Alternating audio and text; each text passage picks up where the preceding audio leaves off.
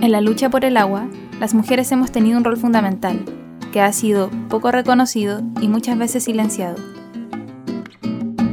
Es por eso que quisimos hacer un programa dedicado a ellas. Aquí les presentamos a las Maestras del Agua, Mujeres contra la Corriente. En el capítulo de hoy, Evelyn Vicioso Moyano conversará sobre Infancias libres, derechos humanos y acceso al agua, con Florencia Donaire y Valentina Terra Polanco. Hola, bienvenidos, bienvenidas al quinto capítulo de Maestras del Agua, Mujeres contra la Corriente. Estamos en este juego de estreno de capítulo uno de los capítulos más eh, especiales y probablemente mi favorito, pues soy fanática de los niños y niñas y vamos a conversar sobre infancias libres, derecho humano al acceso al agua y desarrollo de nuestra infancia. Así que bienvenidos y eh, queremos partir recordándoles algo súper importante. Este año se cumplen 30 años de la Convención de la Declaración de los Derechos del Niño y quería leerles mi derecho favorito, que es el derecho al juego, que dice así. Los estados parte reconocen el derecho del niño y la niña al descanso y al esparcimiento, al juego y a las actividades recreativas propias de su edad, y a participar libremente en la vida cultural y en las artes. Eh, para mí este debiese ser el texto inicial de nuestra nueva constitución, porque habla del tipo de sociedad en la que yo quiero vivir, donde los niños se sientan libres, partícipes, y donde nosotros como ciudadanos los reconozcamos como personas, con intereses, con opiniones y sobre todo con dolores y cuando hablo de dolores, hablo de los 250.000 niños que hoy día trabajan, hablo de esos 3 de cada 10 niños que viven en Chile en situación de pobreza, que no pueden lograr las condiciones básicas para su bienestar, situación que empeora en la región de la Araucanía, que es la región más pobre y con más conflictos sociales del país.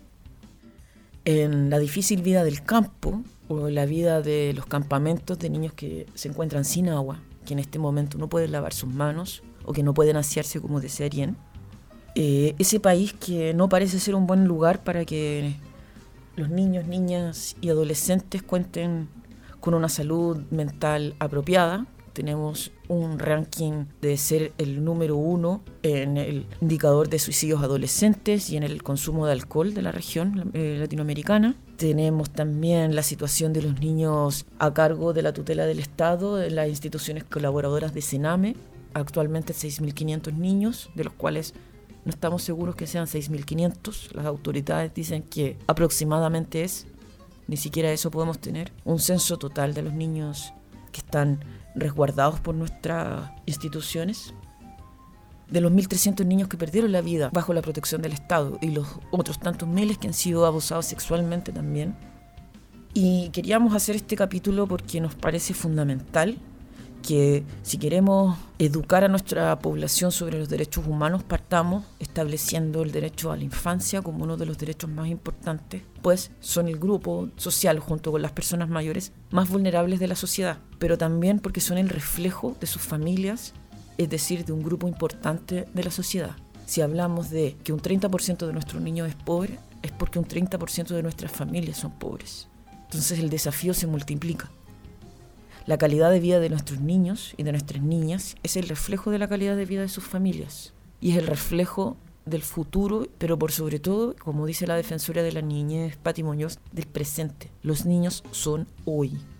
Lamentablemente nuestro Estado no se compromete con eso. Estuvimos cinco años discutiendo una ley de garantías de la niñez que estuvo bien complicada su discusión. Se logró aprobar este año, eh, durante los meses de pandemia, pero recibimos la noticia de que tiene un veto presidencial, porque como todo nuestra constitución neoliberal y con corte subsidiario, las políticas que promueve nuestro país no pueden ser universales, tienen que ser focalizadas, dejando de lado la idea de que los niños son transversalmente sujetos con multidimensiones que el Estado debe proteger.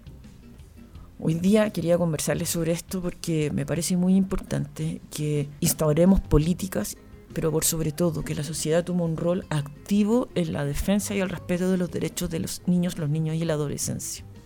Todos los aspectos de la vida de un niño son importantes, los físicos, los mentales, los culturales, los morales, los éticos, los sociales, todos. Por eso es tan importante tomar ese dolor y que sea una inspiración para nuestro nuevo proceso constituyente quizás tomar cuatro elementos que son básicos de la Convención de los Derechos del Niño, que puedan ser transversales a toda la sociedad. Interponer el bien superior del niño, no discriminar, proteger su supervivencia, su desarrollo, sobre todo su medio ambiente, y escucharlos. Abrir espacios de participación como sujetos de derecho y por fin aprobar la ley que el Premio Nobel de la Paz del año 2014, el activista indio Kailash Chatterjee, sentenció como una de las mejores leyes del mundo. Aprobar la ley de garantía de las niñez, estableciendo un marco mínimo para la protección de las familias, el apoyo a esas familias, a tener una mirada integral del Estado y sobre todo tener una mirada del desarrollo y bienestar de la sociedad. Este es nuestro capítulo especial para las infancias libres quienes estén con sus niños esperamos que nos envíen sus preguntas, que los escuchen y que los inviten a ser parte de Maestras del Agua Mujeres contra la Corriente. Nos vemos luego del corte.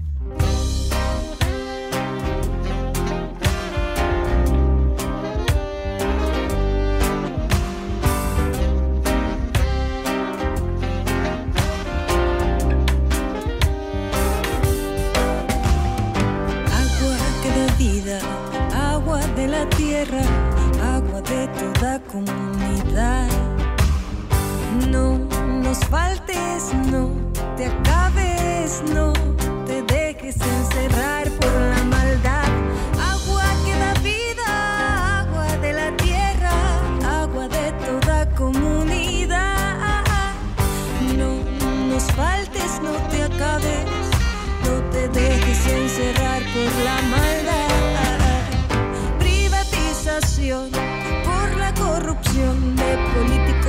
empresarios, amparos del Estado que transformaron el agua en objeto de lucro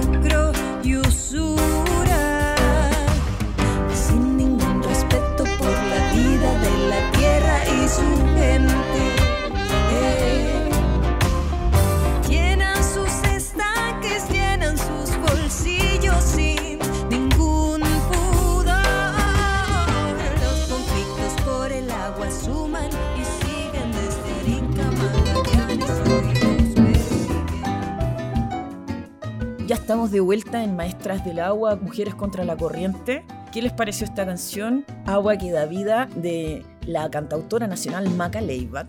Maca fue súper generosa con nosotras, se comunicó vía redes sociales y nos dio permiso para poder difundir su canción, así que para devolverles el favor, le vamos a pedir a todos ustedes que nos están escuchando desde Spotify o desde YouTube que puedan abrir su celular o su computador y le pongan un like en su cuenta de Instagram que es arroba macaleivat con T y la pueden seguir también en YouTube. Y ya que están ahí dando vueltas por el ciberespacio, aprovechen de pasar por las redes sociales de Maestras del Agua, Mujeres contra la Corriente. Nos encuentran en Instagram, en Twitter, en Facebook y también en Spotify en Maestras del Agua Podcast. Ya lo saben, nos ponen un like, así llegamos a más gente y podemos seguir promoviendo los derechos humanos de las mujeres y su relación con el acceso al agua. Y ya de vuelta en las entrevistas semanales, contarles que tenemos una invitada hiper mega especial. Ella tiene 15 años, es una lideresa muy muy joven, tiene eh, ya 3 o 4 años trabajando en la promoción de los derechos humanos del agua. Ella vive en Petorca, va al colegio en Petorca también, y es representante de un brazo bien armado del colectivo Modatima. Ella es Florencia Donaire, eh, representa a su organización que es Modativa Juvenil y aquí está. ¿Cómo estás, Florencia? Bienvenida a nuestro programa. Estoy súper bien, gracias por invitarme. La verdad, esto es súper lindo. Me siento súper feliz de estar aquí en un espacio como este. Muchas gracias por el ánimo. Y por otro lado, pero desde Santiago, desde más desde Ñuñoa, al lado del Estadio Nacional, tenemos a alguien muy querida para mí, que es azul de corazón también, Así que bienvenida Valentina Terra, ella es socióloga del Observatorio de la, Infancia o de la Niñez, ¿cómo es, Vale? Niñez y adolescencia. De la niñez y la adolescencia. ¿Cómo estás, Vale? Bien, muy bien, Evelyn, y súper contenta también de estar acá en, este programa que es tan importante y, de, y, de, mujeres potentes como hay muchas en nuestro país. Así es, esa es la idea. Hoy día, queridos auditores, auditoras y auditores, queremos conversar de un tema bien importante.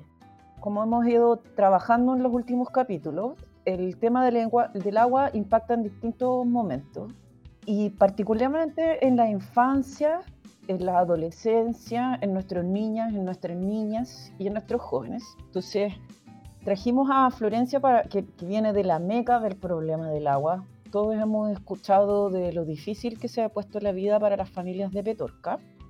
Entonces, en ese sentido, eh, Florencia, cuéntanos un poco cómo es la cosa allá en Petorca. ¿Cómo lo vives tú?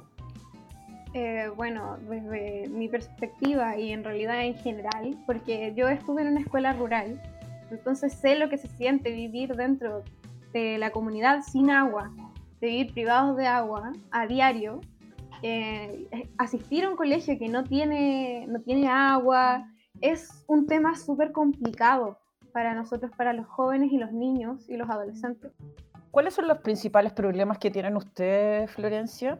Bueno, son bastantes en realidad porque nosotros, por ejemplo, yo asistí a una escuela rural como mencionaba anteriormente y se hace difícil, sobre todo para los niños, el tema de no poder asearse, no poder ir al baño, no poder limpiarse, es un tema súper complejo, no poder tomar agua en el descanso porque no podemos es complejo y dentro del hogar también es complejo. Danos un detalle, ¿cómo sería un día en, un colegio rural que no tiene acceso al agua? ¿Cómo lo hacen ustedes para ir al baño, para lavarse las manos? Bueno, la verdad es que nosotros en ese momento, eh, nosotros, ¿cómo se llama? Eh, eh, nos privaban de agua, entonces nosotros no podíamos, nos decían dos horas al día, nos daban beneficio de ir al baño, a poder asearnos, cosa que la verdad es humillante incluso porque no podemos limpiarnos, no podemos ir al baño. Entonces es un tema complejo, sobre todo para las niñas en, en la salud menstrual, sobre todo cuando están entrando en esta etapa de la adolescencia, de, de la niñez a la adolescencia, es un tema bastante complejo porque nos privan de agua bastante tiempo. Así es, para las niñas es súper duro, me imagino que tú también estás en una edad donde uno ya también tiene mucho más privacidad y, nota estas diferencias entre el mundo adulto y el mundo más infantil. Sí. sí. Mi pregunta para ti es, ¿en qué momento esta experiencia tan negativa se hizo parte de, algo más positivo, de participar en Modatima, de, de ser parte de la solución? La verdad es que para mí fue fundamental entrar en esto porque ya te da, cuando tú estás en esta situación te das cuenta de que sientes que no puedes hacer nada. Entonces yo al entrar a Modatima la verdad sentí que podía hacer un cambio, que, que podría ayudar en esto, podría contribuir de alguna manera. Entonces para mí es súper importante junto a los jóvenes que nos unamos para que podamos ser parte de este cambio y de sacar esta reforma y todo este sistema que está haciendo del agua un mercado. Exacto, es un mercado del agua. Ahora le vamos a preguntar a Valentina. Eh, hemos escuchado desde la experiencia de, Florencia desde el territorio. ¿Cómo ven el observatorio o, tú como profesional de, la infancia eh, la falta de protección de los derechos básicos de la infancia? Sí, mira, nosotros ahí, eh, bueno, como contextualizar un poquito, el, el, observatorio es una ONG chiquitita, somos cinco cinco eh, profesionales con mucho compromiso. Eh, dependíamos antes de instituciones, pero nos independizamos hace dos años con los beneficios y con los costos también que eso lleva, pero ahora somos independientes. Y en ese marco nuestro rol es siempre visibilizar, es dar cuenta de las condiciones en que los niños, las niñas y adolescentes jóvenes viven en Chile, porque tradicionalmente se los ha invisibilizado y en lo que nos respecta a, nosotros, que es más de los datos y de dar cuenta como de las cifras de qué es lo que pasa con los grupos de niños y, de niñas, cuesta mucho encontrar esa información. Entonces, eh, antes de responder, quería como solo eh, acotar algo con respecto a lo que dijo Florencia, que justamente a propósito de esta pandemia horrible del COVID, sacamos hace poquito, hace como dos semanas, un reporte para dar cuenta de las condiciones en que hoy día están los niños, las, las niñas y los jóvenes aquí en Chile para poder enfrentar esta, esta pandemia dando cuenta de aquellos grupos que están en una posición de más ventaja y otros grupos, que son muchos, que están en, mayor desventaja para poder enfrentar esta pandemia. Y uno de los, de los temas ahí que, que vimos por los datos es el tema del agua y ahí era súper brígido porque vimos datos de que hay 400.000 400 hogares en Chile que no cuentan con agua, con cero agua. Y ahí claramente esta Petorca ya donde hay más o menos 8.000 niños y niñas de, población que no cuentan con agua, que dependen de estos camiones de aljibe. Bueno, ahí quizás Florencia puede como explicarlo mucho más que yo. Y dar cuenta de eso y que justamente este año la defensora de la niñez interpuso un recurso porque eh, parece que hay que asegurar por lo menos 100 litros de agua a cada persona. Así es. Y el y la Ceremi, o sea, el Estado, el gobierno, quería reducirlo a la mitad, a 50 litros por persona. Entonces ella interpuso un recurso y no sé en qué quedó eso. Vamos a preguntarle a Florencia cómo lo hace. Florencia, ¿cuánta agua reciben ustedes diariamente? Bueno, depende. La verdad es que se supone que deberían ser 100 litros, pero esos 100 litros no se cumplen y a la gente por lo general les dan y nos dan menos de lo que debería recibir una persona. ¿Cada cuánto les llevan agua, Florencia? Se supone que deben llevarla todos los días, pero a veces llega una vez a la semana, uno cada vez dos días, tres días y así. ¿Y cómo lo hacen en tu casa cuando el agua se demora en llegar? ¿Cómo lo están haciendo ahora, sobre todo en pandemia? Bueno, la verdad es que nosotros tenemos que ahorrar agua por lo general y es bastante esto precario porque ni siquiera la gente, y aquí no nos podemos ni siquiera bañar, a veces nos tenemos que bañar por pesa, con, todos con la misma agua y es bastante también humillante en distintas maneras porque se supone que ahora con el cumplimiento del tema del COVID eh, deberían lavarse las manos por lo menos 20 o 30 veces al día, cosa que aquí no se puede no se puede realizar este acto, ya que aquí en la provincia de Petorca nos dan menos del agua que requiere, nos dan 15 litros de agua por persona. 15 litros de agua por persona, ¿eso es diario, a la semana? Es diario, entonces la verdad es que creo que es súper humillante porque por lo general uno para tirar, eh, no sé, por la cadena en el baño, tiene 10 litros. Entonces ahí te das cuenta de la diferencia de, lo precaria que es la situación aquí en la provincia de Petorca. Claro, o sea, si sumamos, puedes ir una vez al día al baño y el resto es para lavarte las manos dos o tres veces al día y se acabó. Nada de lavarse el pelo, ducharse, lavar ropa, nada. Nada. Es, es una situación súper horrible. Me imagino. ¿Y cómo lo, lo, lo sientes tú? ¿Cómo empezaste a transformar toda esa negatividad en algo más positivo? ¿Qué te mueve? Bueno, empezó a mover desde el minuto de cuando nos dimos cuenta, eh, yo realmente entré a Modatima por mi mamá, porque vi a mi mamá luchar por esta causa y la verdad me hizo a, mí decir, bueno, yo también puedo, puedo aportar con mi granito de arena.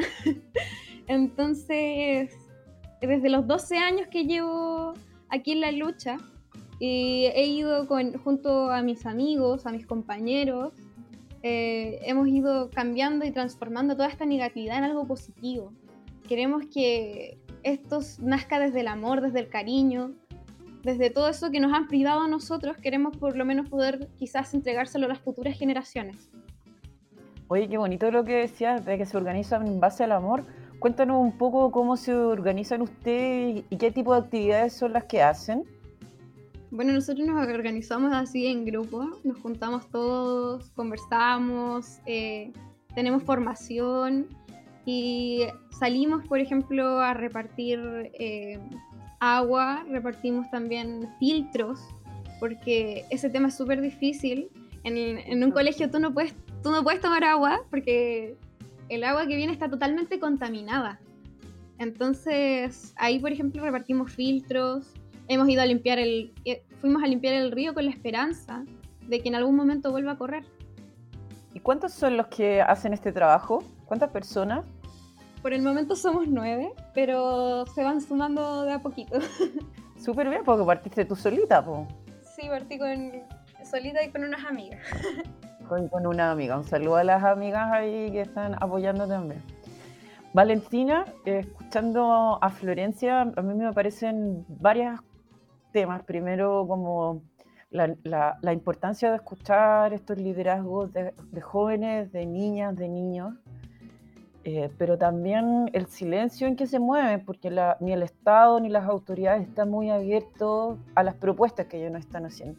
¿Cómo lo ves tú eh, y cómo podemos potenciar estos liderazgos más jóvenes que son mucho más puros y llenos de amor, como te decía Florencia? Sí, eh, primero con tu primera pregunta, eh, pucha, es que para el Estado y la sociedad en general, los niños y las niñas son invisibles, o sea, es como son o son hijos, son hijas y son parte como del eh, espacio privado, no son vistos todavía como sujetos, como actores, eh, no se les reconoce esa actoría o esa agencia, esas capacidades de participar y que tienen opiniones claras, que, que tienen algo que decir, que tienen propuestas y que, y que quieren transformar. No se les da ese espacio, no se los ve así desde el Estado y eso se puede ver desde las políticas públicas hasta las leyes que existen, que no hay una ley integral de derechos de los niños y, y de las niñas. Estamos con una, con una ley de los años 60 que tiene otra visión, que es más criminaliza- criminalizadora, de ver a los niños como de que hay que asegurarle eh, educación para que nos roben, eh, entonces, y como objeto. Entonces, no hay eh, primero esta visión que los vea como sujetos o sujetas, ya como un adulto en teoría, sino que como proyecto de, como el futuro, y no como siendo ya, ahora, y valorables por lo que son. Y ahí yo creo que algo importante para poder incentivar que se escuche, que se les dé espacio a los niños y las niñas, hay como varias capas, pero una es, también como gente común y corriente visibilizamos iniciativas como las que hace Florencia en Modatima con sus amigas, con sus amigos, cómo somos capaces de transmitir y de compartir esas ex- experiencias con otros ya en nuestras relaciones cotidianas y también de, de cómo también exigir al Estado que abra esos espacios, porque al final solamente hacen consultas en los colegios que son súper estándares, pero que tienen cero incidencia. Suelen ser como muy solo simbólicas y, y- y si es que... Oye, vale, muy interesante lo que nos estás planteando eh, y me encantaría que profundizáramos un poquito más en ello, pero antes, antes voy a invitarte a ti, a Florencia también, a escuchar la cápsula jurídica de esta semana que preparó María José, eh, donde profundiza especialmente en el tema de la infancia de- eh, desde la mirada de los derechos y las leyes que tenemos en este país. Así que escuchemos a María José Gutiérrez Daroch con su cápsula jurídica de esta semana. Ya volvemos. En Maestras del Agua entendemos que a veces, de tanto escucharlas, muchas palabras, conceptos o ideas pierden significado. Es por eso que hemos preparado una pequeña cápsula jurídica, donde en cada capítulo María José Gutiérrez Daroch, licenciada en Ciencias Jurídicas y Sociales, hará que hasta los conceptos más complejos cobren sentido. Hoy nos hablará sobre derechos de la infancia y acceso al agua. Hola, hoy tenemos una cápsula especial ya que estaremos conversando sobre una parte de la población que es bastante invisible, a quienes la pandemia pareciera que solo les afecta en cuanto a las clases que están perdiendo. Me refiero a los niños, niñas, niñas y adolescentes. Cuando se habla sobre derechos de la infancia, el concepto más escuchado es el interés superior del niño. Pero, ¿qué significa este concepto? El interés superior se funda en la dignidad del ser humano, en las características propias de las niñas y en la necesidad de propiciar su desarrollo. Por su parte, la Convención sobre los Derechos del Niño fue aprobada el 20 de noviembre de 1989 por la Asamblea General de las Naciones Unidas. Busca promover en el mundo los derechos de los niños y niñas, cambiando definitivamente la concepción de la infancia. Al aprobar la convención, la comunidad internacional reconoció que a diferencia de los adultos, las personas menores de 18 años necesitan una atención y protección especial. Chile ratificó este convenio internacional el 14 de agosto de 1990, que se rige por cuatro principios fundamentales. La no discriminación, el interés superior del niño, su supervivencia, desarrollo y protección, así como su participación en decisiones que le afecten. Hoy se encuentra en tramitación un proyecto de ley muy importante en la materia, el cual crea el Sistema de Garantías de los Derechos de la Niñez, cuya relevancia radica en que es el proyecto marco de la protección de la infancia y la adolescencia, donde se debiesen establecer expresamente los derechos de los niños, niñas y adolescentes y las garantías que permitan exigir su resguardo y protección. Este proyecto ha tenido múltiples críticas, entre ellas las formuladas por la Defensoría de la Niñez, la cual observa que este proyecto es débil, ya que contiene derechos en niveles inferiores incluso a los establecidos por la Convención sobre Derechos del Niño. El debate político y ciudadano sobre estas temáticas es urgente, ya que sin la existencia de un sistema integral con la institucionalidad construida desde la concepción clara de que los niños, niñas y adolescentes son sujetos de derecho y no objetos de protección, será imposible prevenir las vulneraciones a sus derechos humanos. Recientemente, y producto de la pandemia, se ha generado una controversia importante, ya que la Defensoría de la Niñez presentó un recurso de protección en contra del Ministerio de Salud y el Ceremi de Salud de Valparaíso, debido a la falta de acceso al agua de los niños, niñas y adolescentes de Petorca. ¿Qué fue lo que pasó? Para contextualizar, del total de habitantes de Petorca, cerca de 8.600 personas son menores de 14 años y la situación fue la siguiente. El 8 de abril, y debido a la pandemia, se dictó la resolución 456 del Ceremi de Salud, que obliga a entregar 100 litros de agua diaria por persona, cumpliendo así con los estándares internacionales en relación a la cantidad de agua.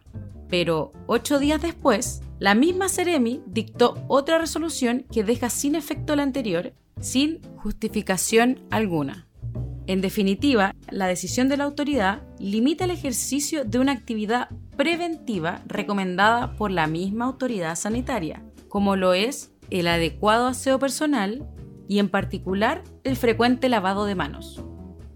Es por estos hechos que la Defensoría de la Niñez presenta un recurso de protección contra la última resolución al considerarse un acto arbitrario, es decir, que determinado acto carece de fundamento racional.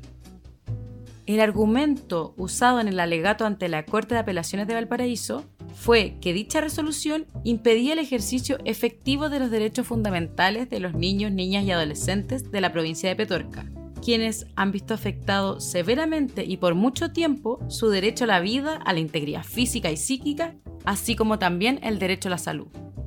Esta historia tiene buenas noticias porque la Corte acogió el recurso de protección deducido por la Defensoría y deja sin efecto la resolución 458 de fecha 16 de abril por falta de fundamentación, quedando nuevamente vigente la 456 que obliga a entregar los 100 litros diarios para la provincia de Petorca.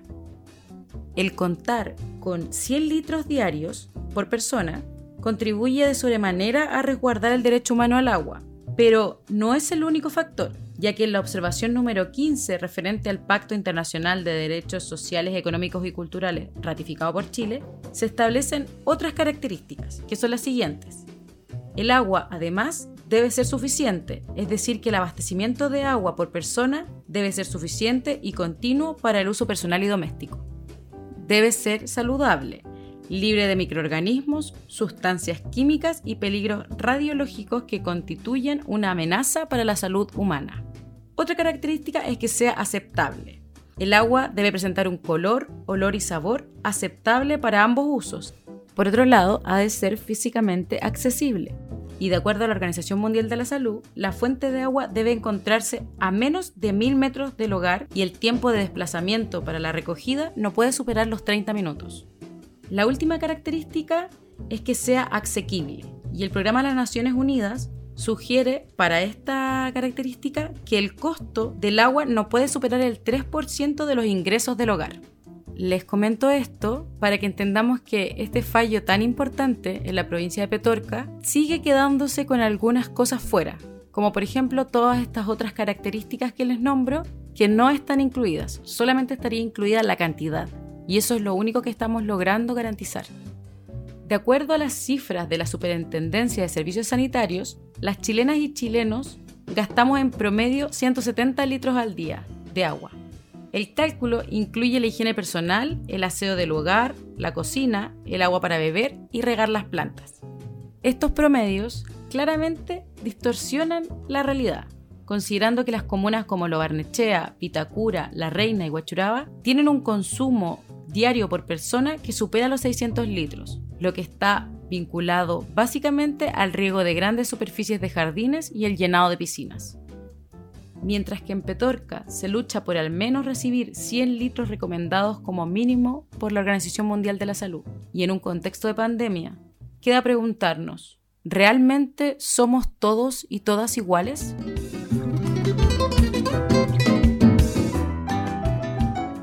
Ya estamos de regreso después de toda la información que nos entregó María José. Le vamos a dar las gracias. Quienes todavía tengan dudas, sabemos que es un tema difícil, por lo menos para mí me cuesta retener todas las leyes, así que en nuestras redes sociales, principalmente en Instagram, subimos a mitad de semana una infografía donde resume todo lo que nos explicó María José. Tratamos de hacerlo con un dibujo más claro, quizás no es tan entretenido como la cuenta de Chayán Constituyente, pero ahí nuestra diseñadora Javiera, a la que le mandamos un besito, también está trabajando en que ustedes puedan tener acceso a una información sobre las cápsulas jurídicas. Así que si les interesan los temas de infancia, ya saben dónde encontrarlo, en Maestras del Agua Podcast. Y volviendo a nuestra conversación, quería aprovechar de preguntarle a Florencia, ¿cómo ves lo que planteaba recién Valentina ¿Cómo se te ocurre que podemos hacer como sociedad todos nosotros para apoyar estas iniciativas como las que ustedes tienen? ¿Cómo potenciar las ideas de los jóvenes, el valor de, la juventud y de, de la creatividad? Y quizás aprender de la falta de sesgos que tenemos nosotros los adultos que nos vamos poniendo más conservadores, más cerrados, nos cuesta ver cosas nuevas y reconocer el valor en esa convicción de la protección del medio ambiente, que yo escuchándote, que está basada en el amor, me parece admirable y profundamente motivadora. La verdad es que como decía Valentina, es verdad esto de que a nosotros no se nos ve como sujetos y sujetas, sino que simplemente se nos ve como seres que vamos a ser en el futuro. Pero la verdad es que el futuro lo vamos creando ahora. Entonces, para nosotros es vital que a nosotros también nos vean y que también se tome en cuenta nuestra opinión, porque este sistema nos ha dañado, nos ha violentado como jóvenes de distintas maneras, tanto en autoestima, en la educación y todo. Y como mujer, Florencia, ¿qué piensas que es el tipo de mundo que debiésemos construir? ¿Hay alguna diferencia? Siendo tú una niña en una zona de rural difícil, sin agua, versus los niños de ese territorio? Bueno, la verdad es que creo que deberíamos construirnos todos a base del cariño, del amor, de la comunidad, porque creo que eso es lo que de la unión sobre todo, porque la otra vez, como contábamos, la unión es un, un, acto revolucionario. Nosotros tenemos claro que la unión es un acto revolucionario y creemos que si nosotros nos unimos y nos construimos a base del amor, desde la comunidad, desde, desde todo el cariño que nos tenemos, desde, desde el cariño de la tierra, de, de la naturaleza, de todo, eh, creo que podemos construir un lugar mejor y creo que todos deberíamos ser escuchados. Vale, la misma pregunta para ti como mujer, como socióloga. ¿Qué podemos aportar a esta nueva visión del mundo que queremos construir? Que si bien está bien lejos del Estado todavía, pero que está, que la sentimos, que es desde el amor. Sí, yo creo que primero también siendo comunidad, o sea, comunidad, o sea, unirnos a las, a las comunidades también que está formando Florencia. Creo que este mundo tenemos que construirlo entre todos, adultos, niños, naturaleza también ahí es, es, clave, tener esta conexión, este respeto, eh, reconocimiento y gratitud con la naturaleza. Eh, poblaciones de pueblo originario, inmigrantes, disidencia. O sea, yo creo que eso, eh, armar comunidad siempre desde el amor, desde el respeto, desde la humildad, generosidad. Acá todas y todos aportamos nadie sabe todo y nadie sabe nada, es como en esa línea. Y como socióloga, no sé, yo por lo menos trato siempre de trabajar con humildad, acercarme al otro y siempre esa como curiosidad de querer aprender y de querer conocer las realidades que, que otras personas están experimentando para poder también quizá desde tu misma tribuna eh, visibilizarla, ponerla en valor. Y lo que dijo eh, Florencia, algo que es súper importante como escuchar a todos y todas, eh, tratar de, eh, de, escuchar también a quienes están siendo más marginados aún, a quienes quizá hablan otro lenguaje o que tienen problemas de discapacidad específica. Entonces, cómo también integramos y vamos como aprendiendo también a integrar realmente a todos. Tremendo desafío. Uf, gigante porque además tenemos el futuro pandémico por delante, que lo hace bastante incierto, pero tenemos una pequeña certeza, que es octubre. Tenemos un escenario constituyente y como este es un programa feminista, la pregunta chiquilla para ustedes es cómo se me imaginan esta nueva constitución que proteja los derechos de la infancia, el derecho al acceso humano al agua y el de las mujeres se pueden explayar. ¿Quién quiere partir? Eh, Valentina primero. ya bueno. Bueno, aunque igual la, Evelyn con su introducción ya la dijo, ah, ya dijo cómo tiene que ser. Y está muy bien, así me parece, pero yo creo que esta nueva constitución tiene que primero acabar, ponerle fin al Estado neoliberal que existe en Chile, ponerle fin a este modelo que es nefasto, es depredador, es eh, el contrario o la antítesis de la protección y del respeto y la garantía de los derechos humanos. Eh, entonces, partir con, esa base, fin y destrucción al modelo neoliberal, construir desde ahí un Estado que realmente se asuma como garante de los derechos, ya que se asuma el agua como un derecho que no está en nuestra Constitución, que se asuma bueno, la, la vivienda, y que realmente se respeten los otros derechos que sí, son, que sí son reconocidos, pero que no se respetan.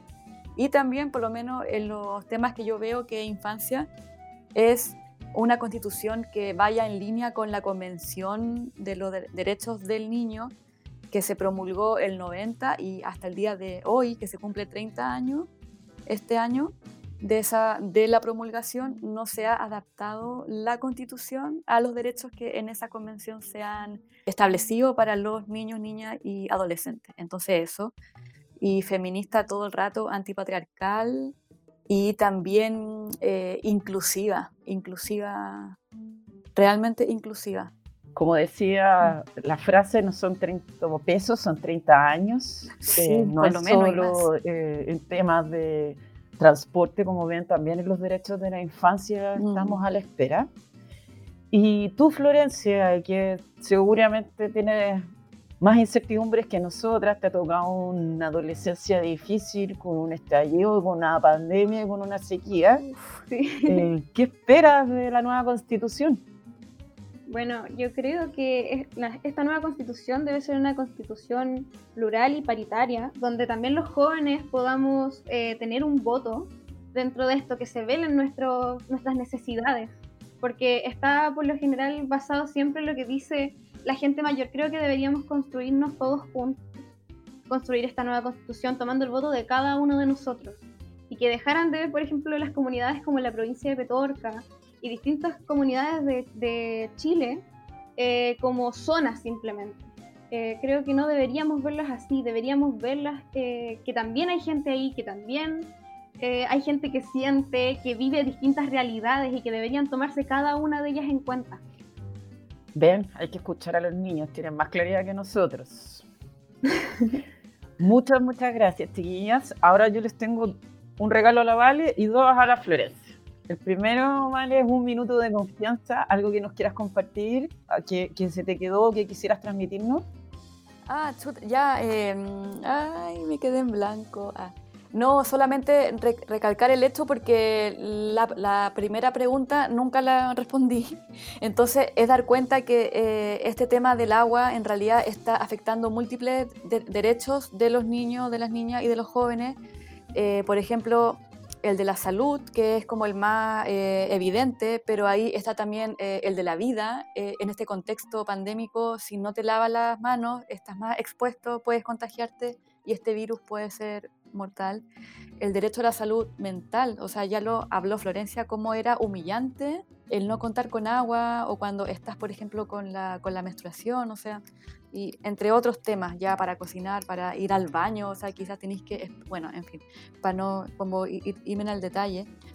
Y cómo al final todo eso va precarizando y va vulnerando otros derechos de los niños y de las niñas y que no se puede permitir no se puede permitir, o sea, eso no debe ser, o sea, no está permitido en otros países, ya estamos con estándares mínimos para eh, entregar agua y ya se está reduciendo ese mínimo. Eh, entonces ahí es como un, llamado a, parar con la impunidad del Estado a, la, a la vulneración que hace de los derechos cuando él es el principal garante que tiene que proteger y garantizar las medidas para que esto se hagan efectivos. Ojalá te escuche el presidente de la Roulette. Por favor, la Roulette, me escuchan. y tú, Florencia, ¿hay algo que nos quieras compartir? ¿Algo que no te pregunté que te gustaría decirnos? Eh, bueno, eh, quizás contar de que para nosotros la verdad, para los jóvenes ha sido bastante difícil por el tema, por ejemplo, en verano, en las vacaciones, para nosotros es complicado porque nosotros tenemos balnearios súper cerca, pero el costo es bastante elevado. Y antiguamente, como nos contaban nuestros padres, nuestros abuelos, nuestros tíos, nosotros hacíamos la vida en torno al río, cosa que muchos de nosotros los jóvenes no hemos tenido oportunidad. Entonces la verdad es que me gustaría que todos eh, pudieran disfrutar de esto tanto como, como, como las, las antiguas generaciones. Entonces la verdad me gustaría de que apoyaran estas causas, que, pudiéramos cambiar este, esta constitución, este sistema, este modelo neoliberal y capitalista que nos tiene a todos atrapados. Entonces, la verdad es que hacer un llamado a los jóvenes, porque para, para nosotros es súper importante, para nosotros y nosotras es súper importante que estemos todos juntos y unidos ahora más que nunca sobre todo en este tiempo de pandemia y por todas las situaciones que están transcurriendo aquí en la provincia de Petorca. Ya la escucharon, jóvenes y jóvenes. Eh, apoyen ahí a las organizaciones de Petorca, las, las, organizaciones también de la zona cercana, de la quinta cordillera, que está pasándolo bastante mal con la sequía. Si quieren más información sobre las actividades, Florencia, ¿dónde te ubicamos? ¿Tienen alguna página de Facebook o algún Instagram? Eh, sí, tenemos un Instagram que es Modativa Juvenil, pero está recién armándose, entonces recién estamos levantando las redes. Así que Modativa Chile eh, podrían seguirlo porque desde ahí también eh, van tirando toda la información de lo que hacemos nosotros. En Modativa Chile y también Modativa Mujeres para que apoyemos a la mamá de Florencia, que también es una tremenda lideresa en temas de agua. Florencia, ¿tienes alguna, alguna canción para eh, regalarnos? ¿Una canción? Ay, no sé. Piensa en alguna que te guste mucho y que sea de alguna mujer. Bueno, la verdad es que mi canción favorita, que cada vez que vamos a alguna marcha o nos, nos juntamos, es Río Abajo de Ana Tijoux, que es una de mis cantautoras favoritas chilenas.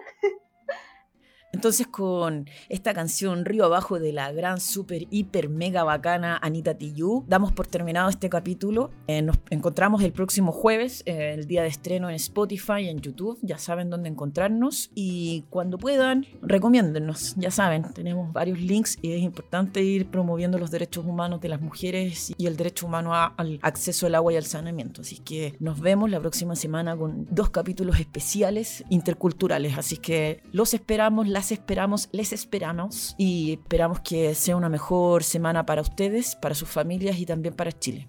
Chao, nos vemos. Soy el agua, soy la vida Soy la madre de la fuente cristalina, soy un canto musical de claves, soy la llave de este mundo y su brebaje, soy la lluvia que te brinda el aguacero, el chubasco permanente de amor verdadero, soy el volcán del cielo la lava creciente que recorre los campos de hielo. Soy la hija de la tierra, soy la amante que cultiva los frutos y sus siembra. Soy el rocío que salpica fulminante, los rayos de sol, un arco iris penetrante. Soy dulce, soy salada, soy la pluma de la flecha andina con su danza. Soy la esperanza de mi pueblo, soy la promesa intacta, soy la sangre de este suelo. Soy el consuelo, soy la cura. Soy la figura más pura, soy la nieve, soy la bruma, soy la cascada que salta por catarata, la súbita regata de vida que nos retrata. Yo soy la piel de todos. Soy el copo de nieve que llora por tus ojos. Soy esa fuerza que se precipita en el centro del capullo donde nace la semilla.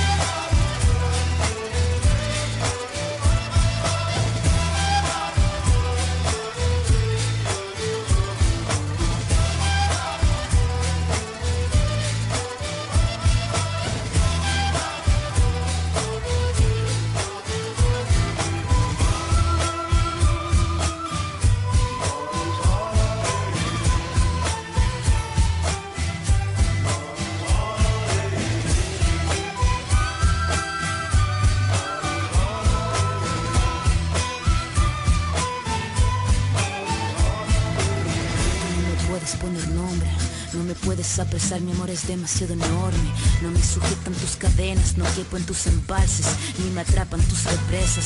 Y aunque quieras controlarme, yo fluyo río abajo sin que puedas dominarme.